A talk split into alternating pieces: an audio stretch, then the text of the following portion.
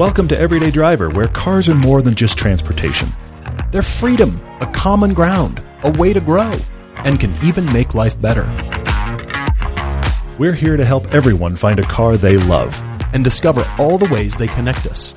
I'm Paul. I'm Todd, and this is the Car Debate.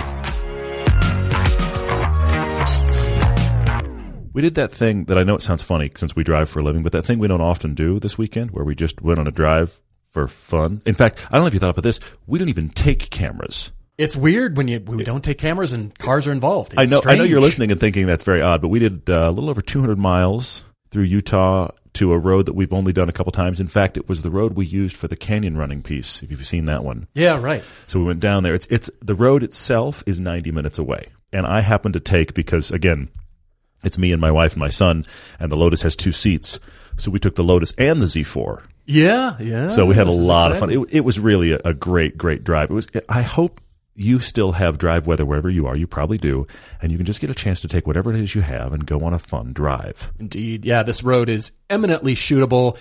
We've got to go back. It's Yeah, 90 minutes just to get there, but every time we've gone to this road, which is twice now, Yes, we're going. both the times. Yes, I can't believe it because it's so worth it. You think Mm-hmm. 90 minutes just to start the fun? yeah. That seems like a commitment. And then this road just rewarded us with all kinds of just, it was great. The weather was great. It was, was. very nice. And the, ah, the asphalt. I, I have such an appreciation. You're, so good. you're a connoisseur of asphalt. Absolutely. I do have to think about it though. In terms of Los Angeles, for example, I used to on Sunday mornings take my Z car.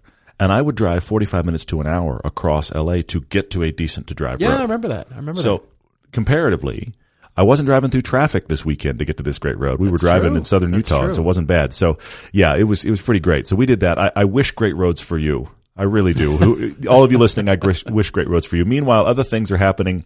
Uh, we're not telling you what it is, but Paul's car is on a truck. It is on a truck. It's coming. I mm, I don't want to reveal. I can't reveal until we have that I agree. video of We the need to car it. coming We off the truck. it. Yeah. I I have high hopes. The Carfax was perfectly clean. The Carfax was boring. Mm-hmm. It was. which is what you want. It was, yes. It was just service, vehicle service. You know, registration Yeah, yeah. change. Somebody else bought it. Vehicle serviced. It was great. Yep. So I can't wait to share that. Uh, Many of you are asking, and it is coming. It's just one of those things where the, the seller was on vacation and then finally got home, and so now the car is on its way. Ah, And the Phaeton has left my driveway and gone for real, which Yes, is crazy to say. it So it's actually in its happy new home with Shane in, in DC, which is very cool. My son is still sad about it, but uh, he's recovering. So that's happening. And, and that car will have its own new adventures. In fact, Shane, I think, has started an Instagram account for the car. So that's pretty funny. I hope he has a great time with it. Thank you guys for being back with us on the podcast. Happy Tuesday. We have a bunch of car conclusions coming up and a cool car debate and many, man, I, we almost could have done an all questions podcast. A lot of good ones today. Take a guess at the one thing we can't get enough of car stuff. That's right. That's why we love Hagerty Drivers Club. Starting at $45 a year, you'll get six issues of the award winning Hagerty Drivers Club magazine, which is chock full of interesting reads and beautiful photos. You'll also get access to members only live stream on topics that range from car values to automotive history, DIY tutorials, and a whole lot more. Plus, membership comes with tons of automotive discounts from big brands, including Deal of the Week, which is always an exclusive deal that only lasts a couple of days. If you love cars, and we know you do, this club is for you. Learn more at hagerty.com slash everyday driver. Before we jump into anything, we do have a current press car that sometimes we decide to Oh. discuss only on podcasts. Yes. Because of the nature of what it is under the heading of drive homework. And many of you shop. Many of you shop Yeah, for trucks. And we have currently a 2020 Ram 2500 heavy duty Yes. in the, the everyday driver fleet, I yes. will say. It's it is I joked about it when I got it home. I said to my wife, I said, "Do you want to take the monster truck?" And my son looked out the driveway. He's like, "That's not a monster truck." I said, "Let's go get in it, buddy. Mm-hmm. It's a monster truck." It is indeed. we see a lot of trucks around Utah, a lot of trucks around Park City, and there's Yeah. people we know that just buy trucks. And there's many of you listening who just buy trucks Totally. to drive. Yep, yep, yep. We're coming to this truck, of course, from a driver enthusiast point of view.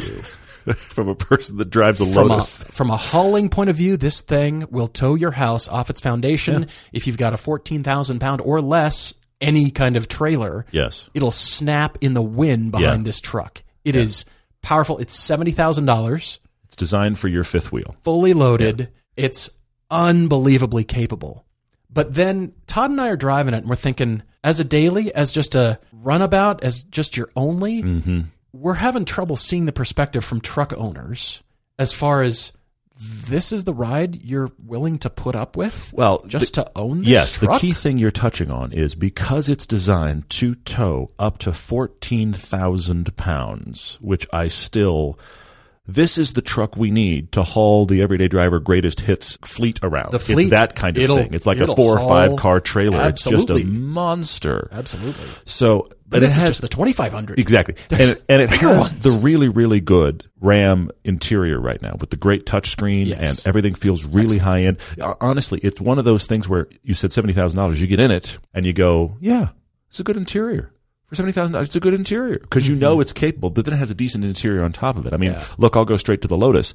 You wonder why that car was 60 grand if you sit in the interior. Oh, yeah, absolutely. Okay, this is seventy thousand dollars, but you're sitting in it going, "This is a nice place You to be. see it, you it's got feel it. space. It's a really, it's a high quality interior. Yes. but because it's set up to carry all that weight, when you don't have any weight on the back, it may have some of the worst ride quality I've ever encountered. I will also say it's not just limited to this truck. Oh no, no, not at all. It's every truck in this category and bigger.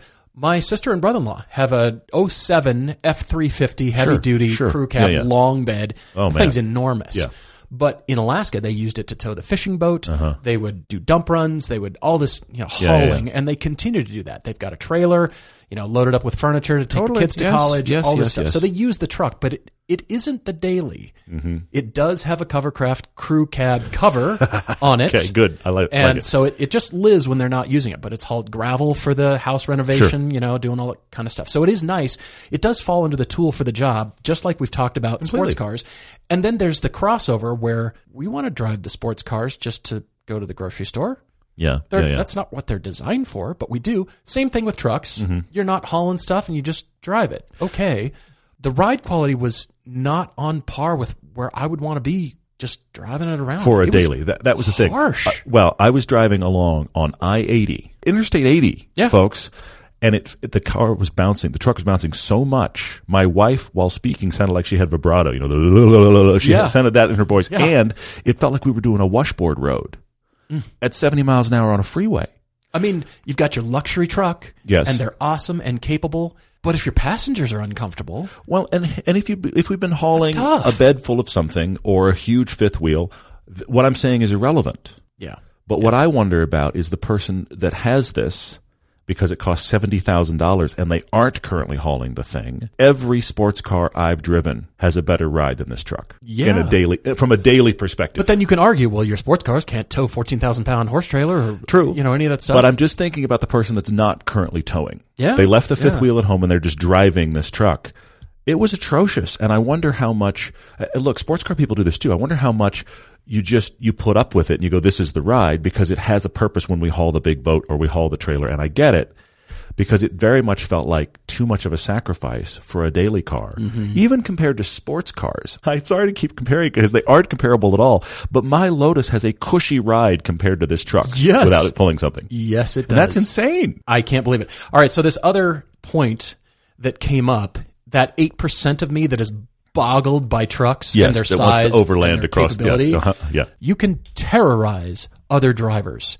Trucks are so capable; they're Yeah. so fast Yeah, when they are are. unloaded and you're not towing anything. Yeah, yeah, yeah. that it is. I look down like, oh, 80. Huh. I felt like I needed to get out and push because I don't feel like I'm even moving. Yeah, yeah, yeah. And this huge grill. And again, I'm not talking just about the Ram. It's incredibly capable. It's representative of the class for sure. very yes. much. So I'm asking truck drivers everywhere, don't terrorize sports cars just because you can. because when the first corner comes, I'll leave you.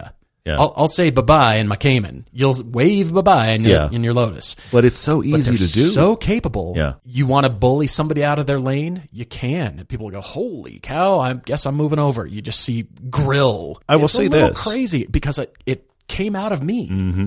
And I thought, well, I can just make them. Move. What am I doing? yeah. This size and power of this truck is kind of making me a bully on the Yeah. road. That's not. That's not good. Well, and in defense of truck drivers, people that drive pickups like this, I will also say this. Some of that bullying happens without making effort True. because you are so massive. I actually went by, I'm not kidding, I went by the, like a one year old Ram, so same company, but the mm-hmm. 1500. Mm-hmm, mm-hmm. I looked down, le- legitimately looked down on them into their cab, I believe it. and I was looking sideways into the 18 wheeler driver. We were like we were like buddies on the road. And I was like, this is this is staggeringly big. Of course, my wife is sitting next to me, going, "I love how high we are." I'm like, no, Don't stop, that, yeah. please stop. But I, I do understand its purpose as a haul vehicle. What do I need to haul? If you have the big fifth wheel, if you have the big family boat, and I mean the big family boat, bring it. Absolutely. So I, I guess all this to say is we're filing this under observations about sure. our own selves when we For drive sure. this. I took some friends to dinner and we took the truck. Mm-hmm. Nobody's really comfortable. We're sitting up high and the interior is brilliant and the build quality is amazing and this truck is incredibly capable and nobody was really comfortable with you're the bouncing ride, around. Yeah. just Yeah, yeah. we're flying around in there. It was uncomfortable. But then I think all the people who do genuinely need pickup trucks for their work, their Mm-hmm. job, whatever they're doing, yes, we can't not live without pickup trucks. Yeah. Plus, how well they sell, especially in Yeah. the U.S. Yeah. There's no doubt about it. It's just more about observations, and then I think, Mm-hmm. okay, I I'm so fast, I can bully people, and that's not good. Look, That- this has got over 400 okay. horsepower and over 400 pound feet of torque. It's like that semi without a without a trailer on it. Yeah, When you when all of a fast. sudden you, you're like this, that thing's quick. Why is that thing that quick? Because it's designed to tow the world, and now it's got nothing. Yeah. and the driver knows what he's doing, and it's just it's a surprising bullet. This is what this truck is like. it's Yeah. observations. I, I don't have a particular place in my head to file it under necessarily. It's just sort of, wow, this thing's capable. I see it in the driveway and I want to drive it. Yeah. I want to get out and drive it because it's just spacious. It shifts the headspace on you for for sure. everything. We had four adults across the back bench at one point this weekend. It's great. Yeah, yeah. Plenty of space for Madness. everybody. You can tow, haul, whatever. But then the power, you can overwhelm just about everybody. It's crazy. Yeah. It's yeah, more observations than So anything yeah, big else. so. Yeah, big monster truck. That somebody asked, why are we driving trucks? The truth is, now with our uh, test drive videos YouTube channel, we're driving everything. So anything a manufacturer wants to send us, we're happy to drive it because we think it's interesting to talk back to you about. It's interesting for us, look, as sports car drivers, to be in something this big because we're normally on the other end of that equation. We're the little sports car while the 2500 hunts us down. Now to be in the 2500, going, oh, okay, so I see the driver perspective of this discussion. right, right. So it's all very educational for us, and we hope it's helpful for you as well. All right, jumping into the topic Tuesday, which is car conclusions. We've got many of them. Thank you guys for writing in. It's been so long since we've done this, and the stories are great. So we're jumping in with Devin B, who had every intention of writing in with a debate to seek help to break free from the addiction to hatchbacks. Didn't know that was a thing, but okay, either. all right, it's all good. After a 2010 GTI, a 2012 500 Abarth, and a 2017 Mazda 3, Devin Okay. knew it was time for something new. So Devin was seeking something that would provide the same emotion that he felt when driving a 1978 Fiat 124 Spider, hmm, Okay. which, you know, you sold when the job transfers you across the country. It happens. We have to sell for all kinds of reasons. So, yes, it was a you know, old car, leaky fuel line, spongy brakes, non-existent second gear and he still loved it. and it was still his favorite car. Initially, he thought Miata would be the answer, but he knew he would need more space for his wife and dog. A variant of the 86 was on the list, but he wanted a nicer place to be, mm. which left him looking for a comfortable, sporty 2 plus 2 or sedan with character. So after driving a BMW 128i, a Mustang EcoBoost, a Challenger with the Hemi, Okay. he realized nothing's nothing, nothing's there. Nothing's really speaking to me. Until he was introduced to Alfa Romeo Giulias. Isn't that cool? His dream car since it was introduced in 2017, and a test drive sealed the deal and stole his heart, which is great. It's really cool. He found a 2017 Giulia TI Sport with the performance package. That's a pretty cool spec on that car, actually. Yeah. He found that. He purchased it sight unseen in Austin, Texas, flew down there, drove it back to the Bay Area, took the scenic route up PCH, and he just decided this is exactly right. Not only did I get close, I nailed it. He's thrilled with his Giulia, and we're thrilled to hear it for sure. Yeah, he says. By the way, little postscript down here. yes. Just had to note this. Add me to the list of people who more than doubled their original budget. He started at fifteen thousand dollars and ended up paying thirty-two. Mm-hmm. Totally worth it. I'm telling you, it happens. You guys would be amazed at how many car conclusions go that way. As much as I tease Paul, we all tease Paul for going way over budget. The number of people who are just like, yeah, but I guess I'll just dub- double it, I guess. So anyway, yeah. Right. Well, Max T is writing from episode 407. He's in Durango, Colorado. He and his wife, Vessi, they had a Subaru Forester when they wrote to us. Mm-hmm. And he purchased his 350Z a little over a year ago, and he's loving it. He says, "What a blast in the winter with snow tires." Love that. That's great. That's fantastic.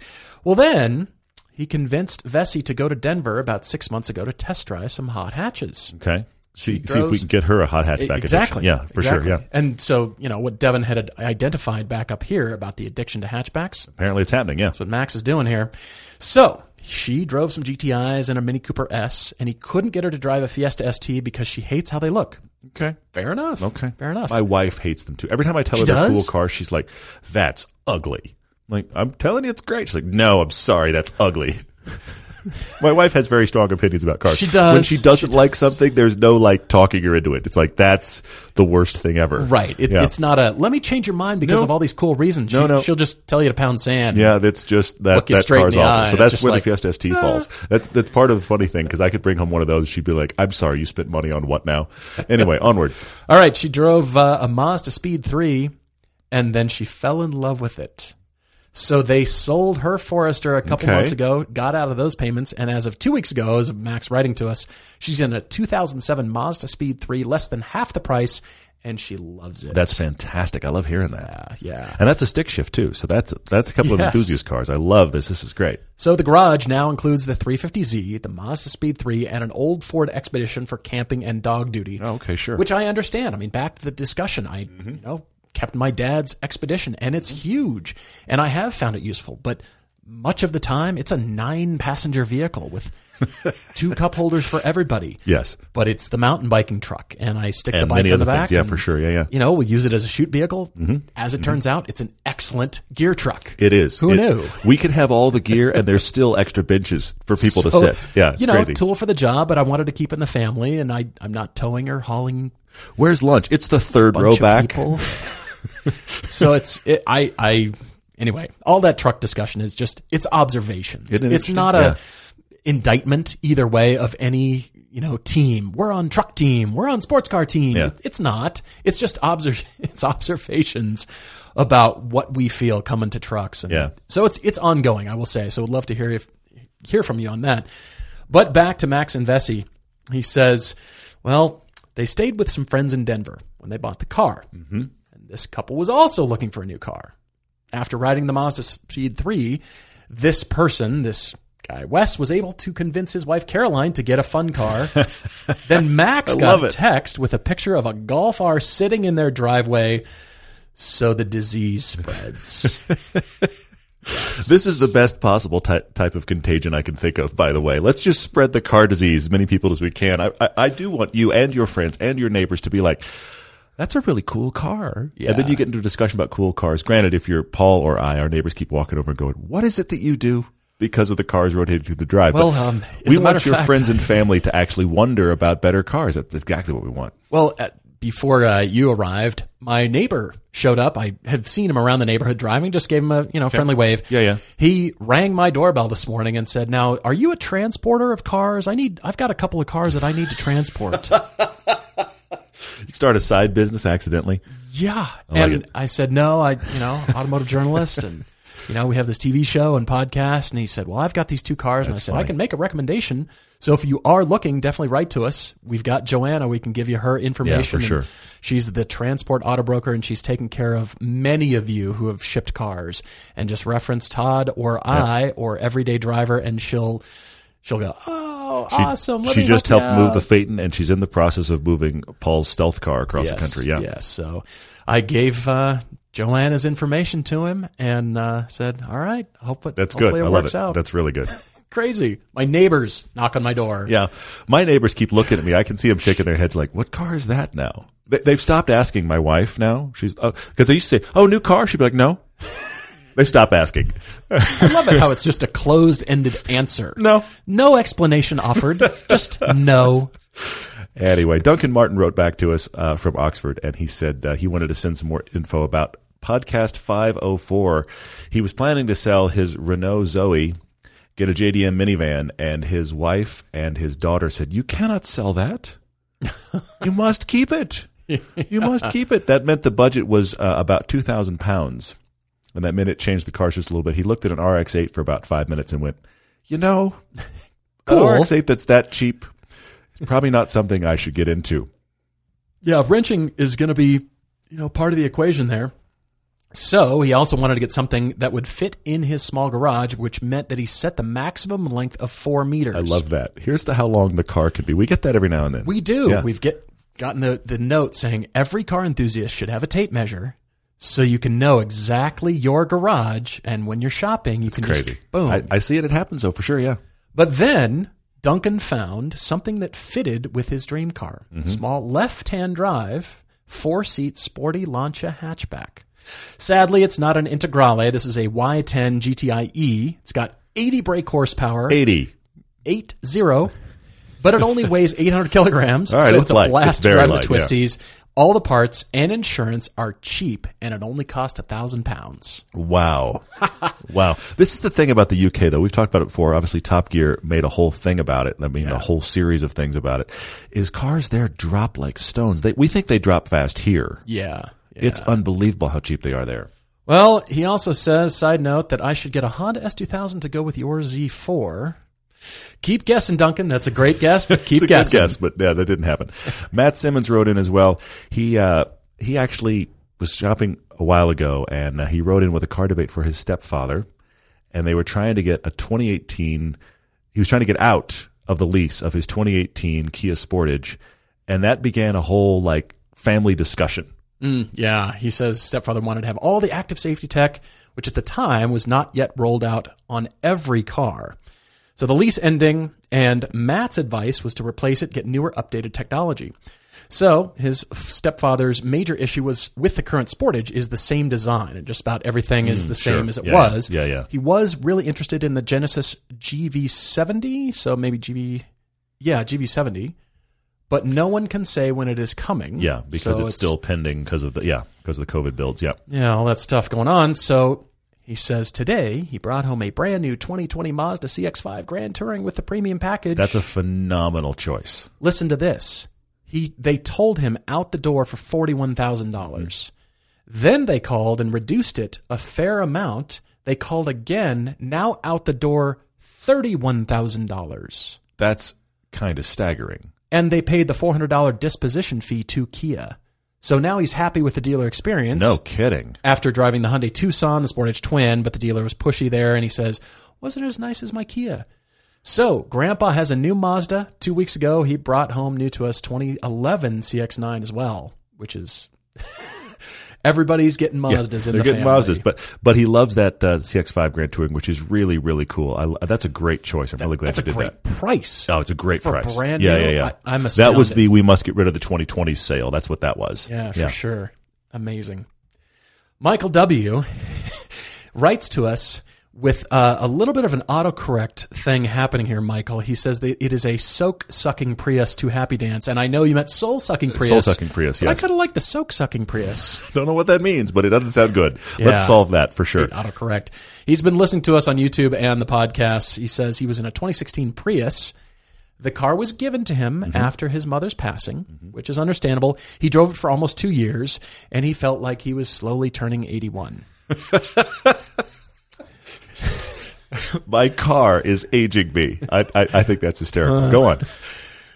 He needed to make the move to gain his soul back. Okay. He loves cars that handle well and have enough power to really enjoy the handling. So he needs the ability to also haul basic family stuff, but it also has to have personality. Started looking at all the usual suspects. He says the GTI is nice but sterile. The 86 is great handling, but felt underpowered. Welcome to 86. Never heard that before. Conundrum. That's weird. Yeah. He realized what he was looking for was more personality. Then he drove a Miata. Everybody's screaming Miata. Mm-hmm.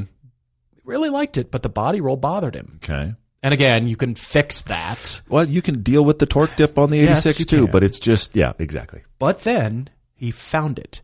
It had everything personality, handling, enough power to enjoy it. And the winner was a 2015 Mini Cooper S. And he says, I'm now taking off ramps at wonderful speeds, darting around traffic.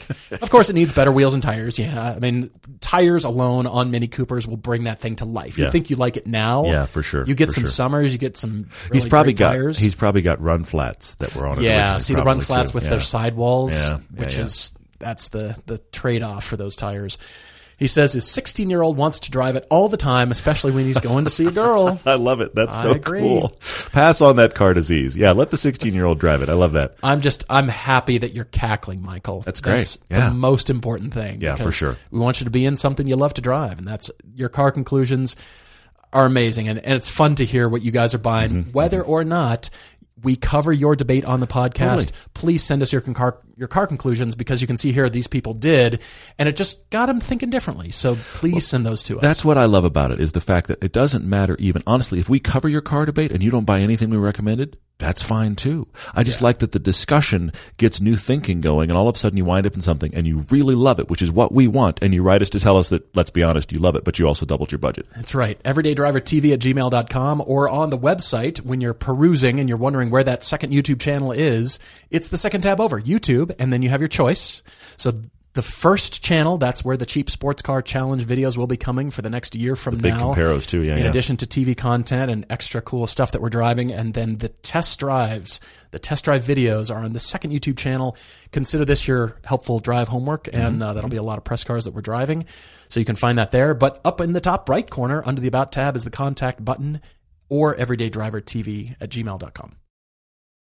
We're longtime users and big believers in Griot's Garage car care products. That's because while many other brands are just rebranded versions of the same few products, Griot's Garage has developed, manufactured, and bottled bespoke car care products since 1990. Griot's is a family company based in Washington state, still dedicated to having the best products for every car and budget. In fact, I learned all my certified Paul owned car care styles from Griot's. And now you can tune up your car care routine. What you need is a foam cannon.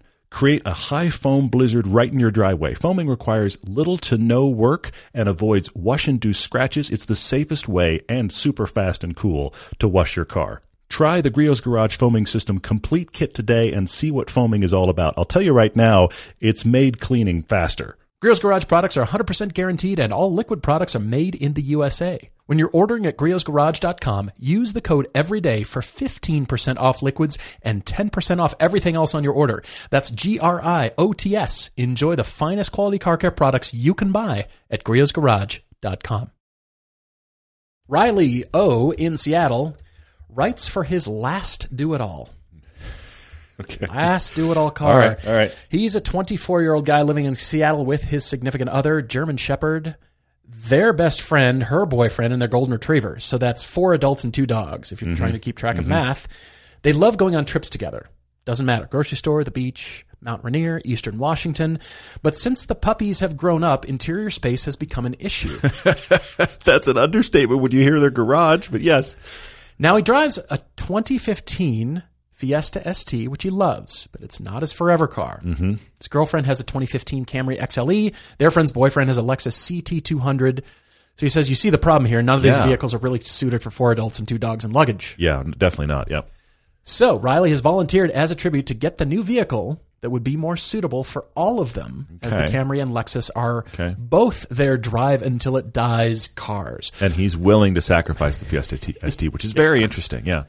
So the daily commute on Interstate 5 through traffic, stop and go. He says some creature comforts like blind spot monitoring or adaptive cruise would be nice. Manual or auto doesn't matter. You love the manual in the Fiesta ST, of course, but his significant other would like to see him get an automatic. He says, I've tried teaching her. Really tried. I really tried. Hi, significant other to Riley. Yeah. Sorry Hello. that sorry that didn't work out, but yes. Now he doesn't mind doing the driving. Uh, you know, the longer drive in the Fiesta would be nice if she could take the wheel every once in a while. But you know, he'll he'll take the bullets. He'll Yeah. he'll yeah, do yeah, it. Yeah, yeah. He says he'd lean towards rear wheel drive to heighten the fun factor, but wouldn't be against all wheel drive. He says, I think I've done my front wheel drive thing, had enough with the understeer. In addition to that, he's owned a black Mazda 3i Sport and a white Fiesta ST. He'd like to get something in a fun color if possible. Hmm. Okay, all But right. not the, hey, cops, look at me kind of color. Not the, the, the solar surface of the sun thing that I would pick. Like, Yes. I'm wondering, and, and you said you had a white Fiesta ST. You needed that great orange or the fantastic green. I mean, that's, can you imagine if I pulled that green Fiesta ST down my driveway as much as my wife does not like the look of that car? She would officially, she knows I'm close to losing my mind. She would officially decide that it's been done. Only if you can drive a Ford Edge with it or, you know, the, the fridge. The fridge. Yeah. She's a big fan of that too. Yeah. mhm. All right. The budget here is $27,000. That's $12,000 for the Fiesta plus $15,000 in extra cash. Okay. Riley right. could be flexible with the budget. He says, I don't need to buy right away, but it sounds like it's becoming more of an issue, Riley. It is. It, they definitely need a car that handles all of this. He would love. He would love to have tools for jobs, like the car that does everything and the fun car on the side. But right now, that's impossible. He has to pay for parking. They can't afford two cars. So this is a. This is. He feels like the last time he'll ever buy one car to do everything, and then he's going to start splitting for tools and jobs. Right. Well, it sounds like, Riley, you're in downtown Seattle because you pay $150 a month for parking. Yeah. Yeah. Yeah. So he's been looking at wagons, sporty enough SUVs, and this this is the last one car fits all. Definitely understand, and that's the point you're at in your life. You know, with the things you like to do. Totally. Yeah. Yeah, you've got to you've got to make the the car fit that. So he's driven a 2010 BMW 528 Xi. Okay. He's a little worried about the repair costs. Meh, yeah, we'll see. We'll Yeah. see depends your on Z4 depends does. on what you bought. Yeah. He thinks he would have preferred the rear wheel drive version. Probably, maybe. I He's would also say so, driven yeah. a 2015 Cadillac ATS, which he liked a lot, but could he find a wagon? It is an interesting idea. He drove a 2012 Jetta Sport Wagon TDI, which wasn't particularly exciting, but the space was decent, and he says the turbo was kind of fun. Okay. Yeah. Turbos are fun. know this. I like turbos. Just a note: turbos, fun. Yeah. So he's looking at the BMW 328i wagon because he liked that 5 Series wagon. And They catch his eye when he sees them in the wild, he says. The Audi Allroad sounds like a better alternative to other all-wheel drive wagons, but if Porsche is the answer, is Cayenne the Hmm. right car here? So he's been searching. Here's a lot of bullet points again, kind of recapping what he's looking for, and then a yeah, list yeah. of the things that he's driven and also the cars he's curious about but hasn't driven, like the BMW X1. Mm-hmm. You've got that Cadillac CTS Sport Wagon on here, which is interesting. It's not the V though, so I'm not sure the It's not the V, but the problem is the V is way above his budget. The V's are like 45 and up right now, which is a problem. Yeah. That all road, the aforementioned Porsche Cayenne, and he's got the Volvo V60 T5 on here, which I like. They're cool. They're I very cool. it would be a yeah, yeah, yeah. discerning choice. I think it'd be great. But twenty-seven thousand dollars, maybe thirty, maybe. I love that you can get a Cayenne for twenty-seven to thirty. Absolutely. A great one, yes. decent mileage, Yes. and you know, with the maintenance thing, every car needs maintenance. Mm-hmm, mm-hmm. It does. Yeah, yeah. The Maserati didn't, Well, you just didn't do but I'm maintenance. exactly. you I just, you just drove it less than 4,000 miles and to do some of the maintenance. That's So how that happened. Yeah. Riley, I want to help you first of all get into a headspace of preventative maintenance, Mm-hmm. not a fix it when it breaks. Yeah. Because your friends have this drive it until it dies kind of mentality. Yeah, yeah, yeah. Which, if you don't take care of it, it will die. If they do preventative maintenance, I'll keep running. True. That'll be great. True, true. And it's it's hard to spend money on something that isn't broken yet with your car. I will admit that. You want to you want to wait until something happens. is. You think, what did I? What did I just get for the dollars I, I that don't went out of my anything. account? I- what happened? The car was fine when I put it in the shop. It's fine when I got it out of the shop. That's how it feels. Look, you know? I spent eight hundred and seventy dollars on fluids for the expedition, but it I feel like it kind of needed. it. I did a full coolant flush, Mm. Yeah, and yeah, yeah. the the diff oil for front and rear diffs and transmission fluid and Mm-hmm. all this stuff. It was expensive. The filter for the transmission fluid, it's like ah four hundred bucks. I spent a transmission service on the Phaeton while I had it. Yeah, that's right. And- and- well, you and did with- preventative maintenance. I did, but but here's the thing: I'm driving this cheap car, and it's not broken, at least not in the transmission. And I thought I should service the transmission, not because it was having a problem, but I just thought it's got over 100,000 miles. It's never Right. been serviced. I should service that transmission. This is the other thing along the lines of what you're saying, Paul. Whatever you buy, Riley, I suspect is going to be used enough that you instantly need to turn around and do things like fluids and probably brakes and maybe tires Yes. right away. Keep well, that's that our in mind. headspace with the cheap sports car challenge. Yes, here. we're going to yes, have yes. Mm-hmm. these. We're going to rely on them. I think they're going to be a little bit more of our our you know our cars than the sedans were. We'll see. The sedans We'll was an experiment. It was, yeah. Don't get me wrong. I'm a fan of Maserati. Not everything. not everything they build. You have come quite a distance. I It- have. It's quite interesting. Yes. I, I feel like I'm breaking new ground here, and I'm I'm a fan. Yeah. The MC20. I yeah, I'm a fan. but again, Riley, back to this different headspace about any of these cars. Yeah. If you don't service your Audi, it's gonna something's gonna go. yeah. Yeah, yeah, for sure. So I I look at the Cayenne definitely is my first choice. And I know you want something different, quirky, I don't see myself coming and going kind of thing, but you have to weigh that against parts and availability and mm-hmm, who's going to mm-hmm. service this and like Saab owners, for example. That that's a good example. I like that. Yeah. But if you get something over here that is a known thing, like a Cayenne, and you take care of it and you're doing the preventive maintenance and you're able to budget for that and you're able to find something with maybe lower miles and the service is coming up, but you do the service. You you stick to what Porsche says, or you do it a little bit early, you change the oil before a year and you know, Yeah, all those yeah, kinds yeah. of things. All you're doing is prolonging the value of your car and the life and honestly, if you take care of your car, it's not going to let you down on one of these road trips. Yes, less likely to have some sort of surprise sneak up. That's for sure. Um, I have a concern for Riley though. Okay. You have four adults. Mm-hmm. You have a German Shepherd and a Golden Retriever. These are not small dogs. That's true. The four of you, and I'm just going to break this down. The four of you, those two dogs, and luggage for a couple nights away. Mm. Not like a day trip, like luggage. When you say luggage to me, I think we're going on a trip. We're not coming back for a couple days. You can't do that in any of these. Hmm. If you're going to take trips that big, and I'm going to just put, put this out, if you're going to take trips that big, rent a minivan. You're not going to like driving it That's or a rent a point. seven seater. That's a good because point. the truth is, you have two dogs that are the size of people. So you're actually kind of dealing with six people and luggage. If you're going somewhere for time, you're going to need bigger than we're even shopping.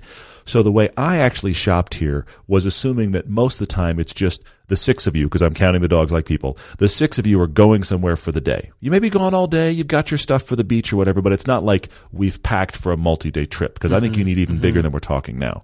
So I'm planning for that kind of world, and at that point, I do think the Cayenne is a major contender. I think if you're going to drive the Cayenne, though, at least drive the BMW X5. Well, how interesting you said that. Okay, go on. Hmm. No, no, no, no. I just thought X5, I found a 2015 Riley, X Drive 35i with 60,000 miles for 25.9. Okay, all right, yeah, I didn't realize how far these have dropped. yeah, yeah, yeah. And they're fast. And I like the X5. I think it's great. You know, you'll you'll think "Uh, BMW service, but have that new mindset, the new mindset that we're talking about, to any of your cars, and I believe this will be an interesting, engaging. Int- yeah, I think this will be a great car. Sixty thousand miles is no big deal. I point. agree for twenty five nine, Yeah. and it's an X five, and it's Yeah. loaded and looks great. That's got the three liter straight six. Okay, all right. I'm going. I love the Cayenne, but this is kind of a value. Fantastic a alt to the Cayenne. That's the thing. I think you need to drive both and have a thought about which do I prefer because both of those do that thing that's so great in SUVs when they actually do all the SUV size, but they don't drive like a big lumbering thing, which is great. I agree. All right. Uh, any other suggestions here for Ryan? Uh, yeah, well, I mean, look, the Audi All Road is worthwhile. It's a good, worthwhile one here. It made me start thinking about wagons, though, and I had two that I loved and took them out for budget. I have to you? mention them though. The Jaguar XF Sport Brake. yeah, Oh, that's you such would a love rare that car. That would be the the rare beast. Bring forty five grand. Are they The, still uh, that high? Yeah, the Oh. Caddy CTSV comes with a six speed manual. Bring forty five grand. Well, yeah, and some the, the problem is the bring enthusiast, the bring a trailer Yes, yes, yes. issue. Yeah. Mhm. Yeah, you yeah. know, the the premium that that has put on things now. You Totally. find one on there and it's manual, and oh yeah, pay sixty. But then Riley was talking about this is a commute car, so like tech wouldn't would be nice, you know. Actually, like lane keep assist and cooled seats and Yeah. like some nice hangout tech would also be nice. I mean, he's an enthusiast, but he's thinking about how this car is going to be used, which led me to my wild card, which I like a lot. Okay. Okay. So you've already heard Cayenne X5. These are great. The Audi All Road is worthwhile. I, I don't know that it would be as fun to drive as you expect. But that brought me to this wild card, which you can get with your budget all day long. Go shop Mercedes E-Class wagons. All-wheel drive, good interior, tons of tech. I, I know a family locally here that's hmm. had two, and not two because they've been problems. They've had a litany of cars, and they've always had for her the E-Class wagon and they buy them used and they keep them for four or five years and then they buy another used one. They just bought another used one. The old one was great the day they sold it.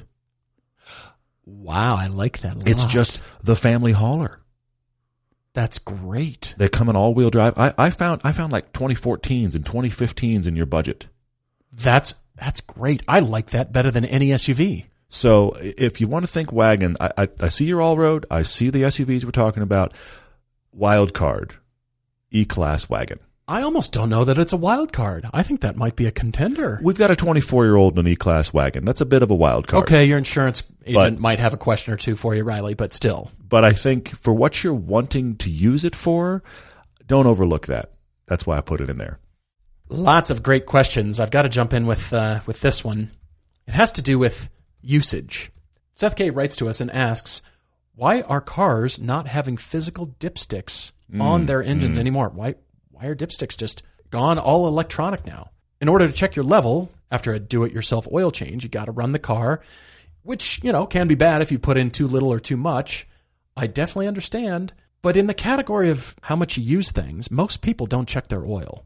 They Fair wait till they get a warning light Fair either point. for You're service right. your car mm-hmm. or oil is low. So I, I definitely get it. I started to experience that in the 987 Cayman that I had. It was an mm-hmm. electronic dipstick. And so I had to check it differently, but you, you do the same mindset that you do with a regular physical dipstick. Mm-hmm. And that is check it as soon as you turn the ignition. So you've got power to the car, but the engine isn't running yet Interesting. Okay. and then you've got to do it later on. You shut the car off and you wait a little bit. You've got to check it at different stages throughout. You've got to check it while it's running. You've got to hmm. check it while it's off.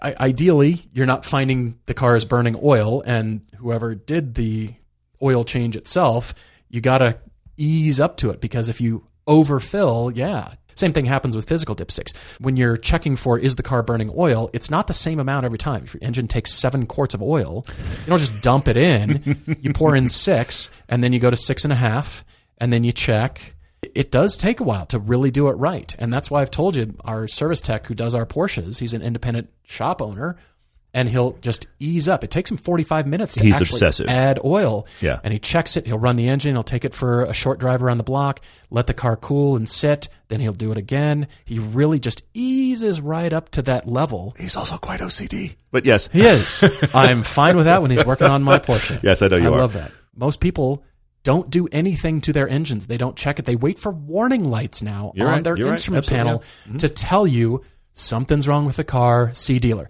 Now the Maserati just tells you to go see the dealer because it's Tuesday. it just thinks you should have a good, close relationship with your dealer. You should invite them for dinner regularly. Yeah. Yeah. Have you talked to Sam at your dealer lately? Call Sam at the Maserati dealer. At this point, honestly, Sam brand, brand new you. Maseratis might actually do that. They might know their GPS location and get the actual identifying name of the closest dealer. So you can be uh-huh. like, not go to dealer, like call Sam. exactly. Have you called Sam? Sam needs a call. I'm just letting you know. As your friendly Maserati Ghibli, Sam call Sam. misses you. Yeah, he misses your funny. car. Now, I, I say this because yeah, all of us are just kind of relying on the cars running, and modern cars definitely do. In a lot of cases, they just run. So I don't know beyond us enthusiasts, too many Mm, people that are pulling the dipstick and checking their oil. They want to do it all digitally, all electronic. Fair point. Christopher N. Star asks one of a couple of different questions that are like list the following cars kind of questions, but I'll start here. He's intrigued by the fact that we described your Maserati as actually feeling smaller than it is. Okay. Because it is Okay. big, and it, and if you look at uh, look at our latest piece, our, our this is the end piece where we do all the cost to own stuff, you can actually tell in that shot, you can tell that the Maserati's wheelbase is longer than the Phaeton's. By a few inches. And the. Phaeton has Yeah. a bunch more space, but it doesn't matter. But anyway, so but that that's the the thing. That Maserati actually rotates really really well. It does drive smaller than it feels, and as you drive faster, you're surprised by how small and agile it feels. His question is, so hang on. He likes that description, but what other cars fall into that category? Mm. What other mm-hmm. cars can we think of? Now, generally, there are exceptions, but generally, that's a description that I withhold for something that is physically large. I'm not going to drive Right. a small car and be like, this drives smaller than, it's already small. Right. Okay, right, this is right. those cars that seem really big and are really spacious, and I can't believe how well this drives. Yeah. The Panamera is a absolute poster child for this. Drives a lot smaller Yeah, for than, sure, it, than for it sure. looks. The Giulia, the Alfa Giulia, drives smaller than it looks. Absolutely, it does. Yes. and also, the current 911 is a pretty big car it is until you it drive is, it, and it feels small again. which is why I there still are others, love them. But those appreciate are the three that really stood out for me. Uh, The Giulia and the Panamera have always amazed me with how small they drive. Yeah, indeed. Travels with George J on Instagram says, with the growing dependence on tech, do you think the ability to read a roadmap is a dying art form?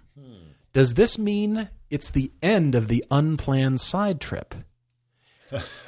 Which is a euphemism for I'm lost.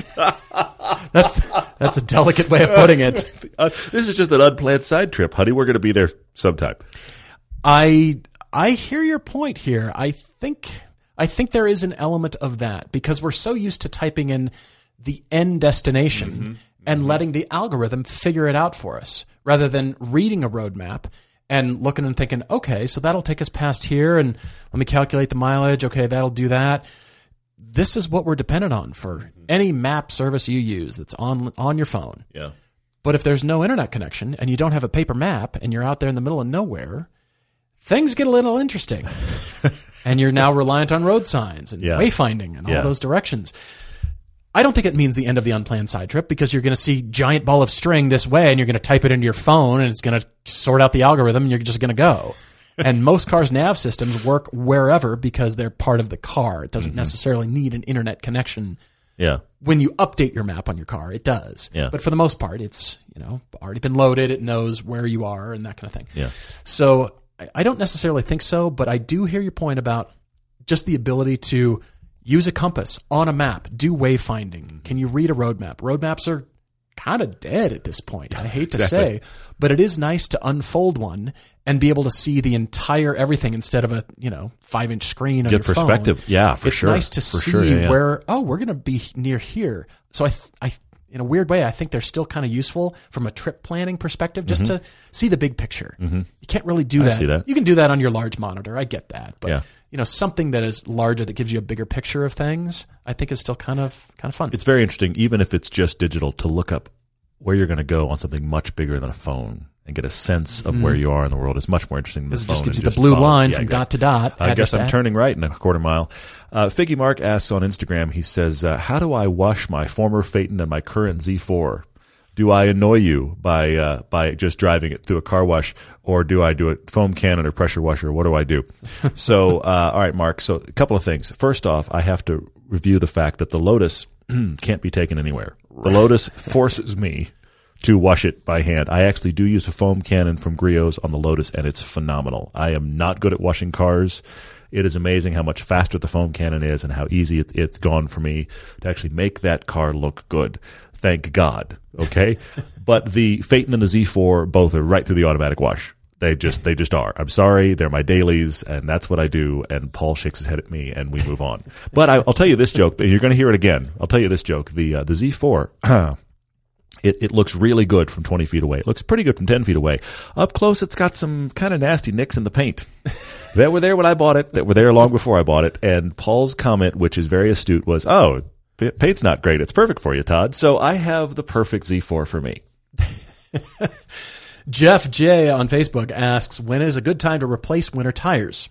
Jeff has a set of Blizzaks that have been through three Minnesota winters. They're down to the tread marker, but they still look like they have a good amount of tread left. He's guessing it's time to replace them, replace them for the coming winter. Indeed, the wear bars are there for a specific mm-hmm. reason, and that is manufacture.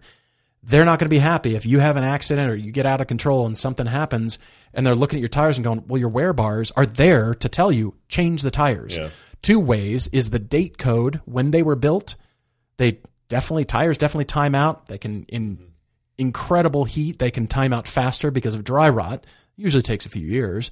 But then also those wear bars are your indication. It's no longer the penny in the tire and you know, measure to Lincoln's head, you know, it is those wear bars that you need to really continually inspect, especially the tread blocks on winter tires because it's mm. dependent on that tread blocks Yeah. To squish and squirm and give you the traction Yeah. that all the siping and all. Yeah, harder, yeah, yeah. you know, drier summer tires don't have. So temperature is a factor. When the temperature starts to consistently be 45 Fahrenheit and below, you want to really think, okay, now's the time to switch over. swap. If you have a day, it's 45 and then it warms up, yeah, you can still kind of, you know, just balance the equation kind of thing and Yeah. not change them over yet. But then when it's 45 or cooler, and then when your wear bars, you're there, don't risk it. I know it costs money, but don't risk it. And and it is easy to look at the wear bar and be like, at the wear bar, these tires are I'm fine. close and look, there's plenty left. Yeah. But it has to have room to evacuate the water and Yeah. the ice and the snow in those channels. If there's no room, you're sliding. And I've noticed this too because winters are deeper tread anyway Mm-hmm. than summers. When you get to the wear bar, you're like, "Come on, this looks fine." It's very tempting. Bradley J on uh, 1983 on Instagram says, "Okay, what are the greatest hits cars? This could be a long list, but I'm trying going to try to hit it quick. What are the greatest hits cars for pure mechanical feel? Take out the nannies, take out the helpers, mechanical feel cars that you're connected to. Now, I will say this the simple version of this is you go back far enough and you just wind up everything's got mechanical feel. You mm-hmm. get pre 1980, sometimes in some cases pre 1990, and it's phenomenal. Okay, because now it doesn't mean it's good feel, but man, is it raw and mechanical. So there is that. I'm going to go with a little bit more modern stuff though. So the obvious one I have to mention is the Elise. It's a poster child for mechanical feel. We all drove it this weekend. We all talked about it. First gen Cayman is way up there for mechanical feel. Yeah. Yeah. The Cayman S2 R from that generation. True, but the first gen Cayman in general is pretty good. Yeah, yeah. The S2000 is a real standout. Yeah. Yeah. Uh, the Miata maintains this.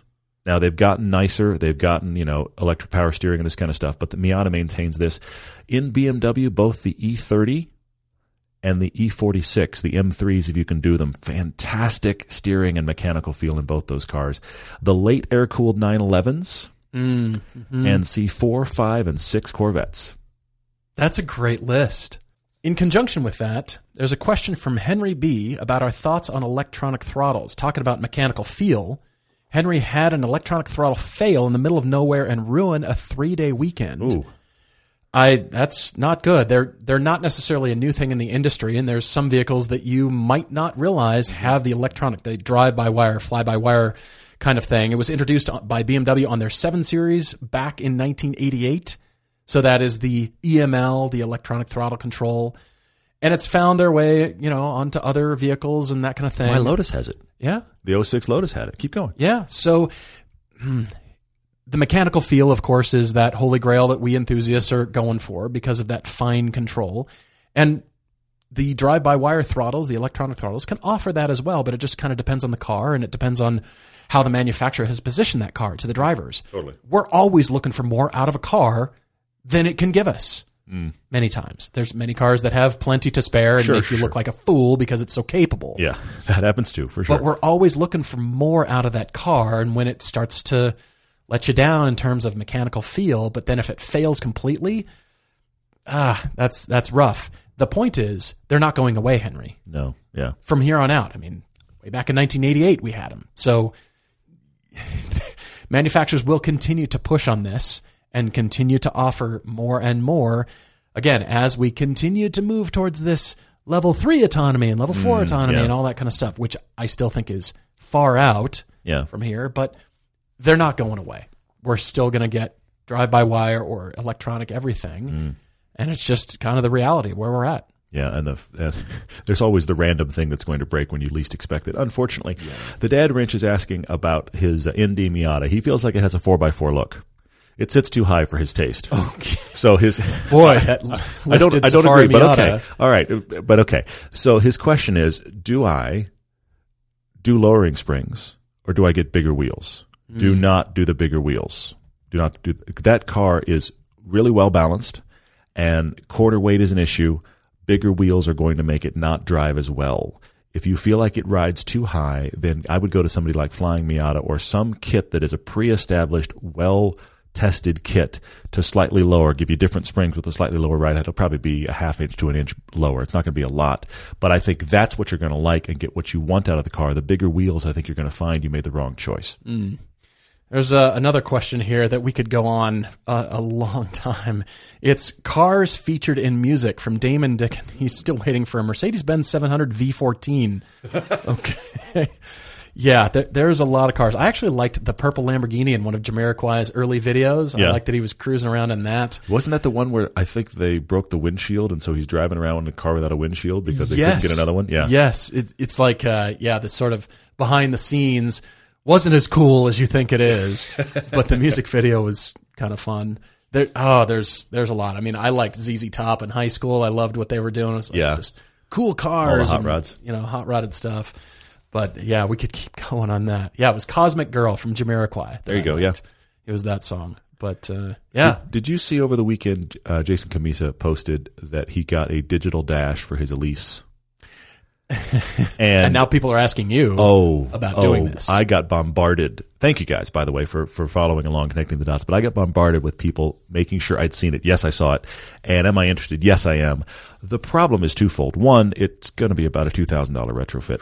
The other part you want to spend that money? is exactly the other part is, and I need to dig in further. But what I can find in initial information is there was a refresh in the middle of the U.S. run in 8 Mm-hmm. where they updated the dash. right, right. My dash has got white gauges with black uh, ticks on it. It goes to a black da- dash with white ticks on it.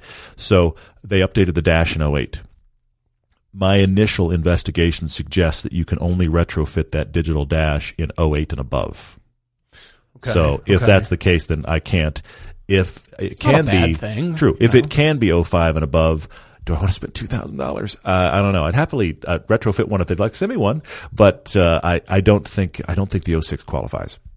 Jeff H says he comments his wife had a question on Trivia Crack the other day that asked what car company uses Neptune's trident as a logo. she didn't think she knew, and then she shouted, "The Pickle Fork Company!" yes, Please, please tell me you and your wife have one of those shirts. Please tell me the Miserati shirt that's available in our stores in your closet. Travis B also asked if we experienced the off-putting smell in the Hyundai Palisade that we reviewed. Do we have any theory on what may, may be causing this? We actually didn't experience this. We did not smell anything. It was I've heard about it, car. but- yeah. yeah, we've heard about stuff, and you know, there's all kinds of crazy smells from off-gassing plastics and that kind of thing. It could be caused by anything and nothing, and you know, one of Clearly, those things. what it suggests is that clearly they used something, some new product in that car they hadn't used before, and so they didn't know what the long term off gassing smell would be, and they've wound up with something that's a problem. Yeah. And they may still be trying to figure it out. Honestly, Sure. I don't know that that would prevent me from buying it unless it's, you know, just some monster BO or something. I don't know. but uh, yeah, we like those cars a lot. Guys, thank you so much for all your questions. Really appreciate it. Write to us. Uh, curious to hear your thoughts on uh, the truck observations that we've had. Just Oh, we'll because, get we'll uh, get we'll get truck emails for sure. We will. I, I figure oh, yeah. we would because there's so many enthusiasts. Like, well, the truck is the car hauler. It's the race car hauler. Yes, Yes, of course it is. Yes. Yes, it's again, it's observations. I'm just kind of thinking, you know, we we bring a mindset to it, but we also acknowledge tool for the job, and we Mm-hmm. acknowledge, you know, this is how trucks are, and you know, they do great things, and they're Drive around with weight in the back all help the time. people make a living. Yes, for sure. For sure. So yeah. that's not a bad thing. It's just again, it's just observations. It's just sort of like, huh, could you live with one of these? Do you need one of these? What suits you best? Do you need something this big? If you do, great. If you don't, uh, all right. I don't need an expedition, but it was my dad's. yeah. You know, Yeah, yeah. So But it rides pretty well though too. It does. It does. All right. We're looking forward to next time. Cheers, everyone.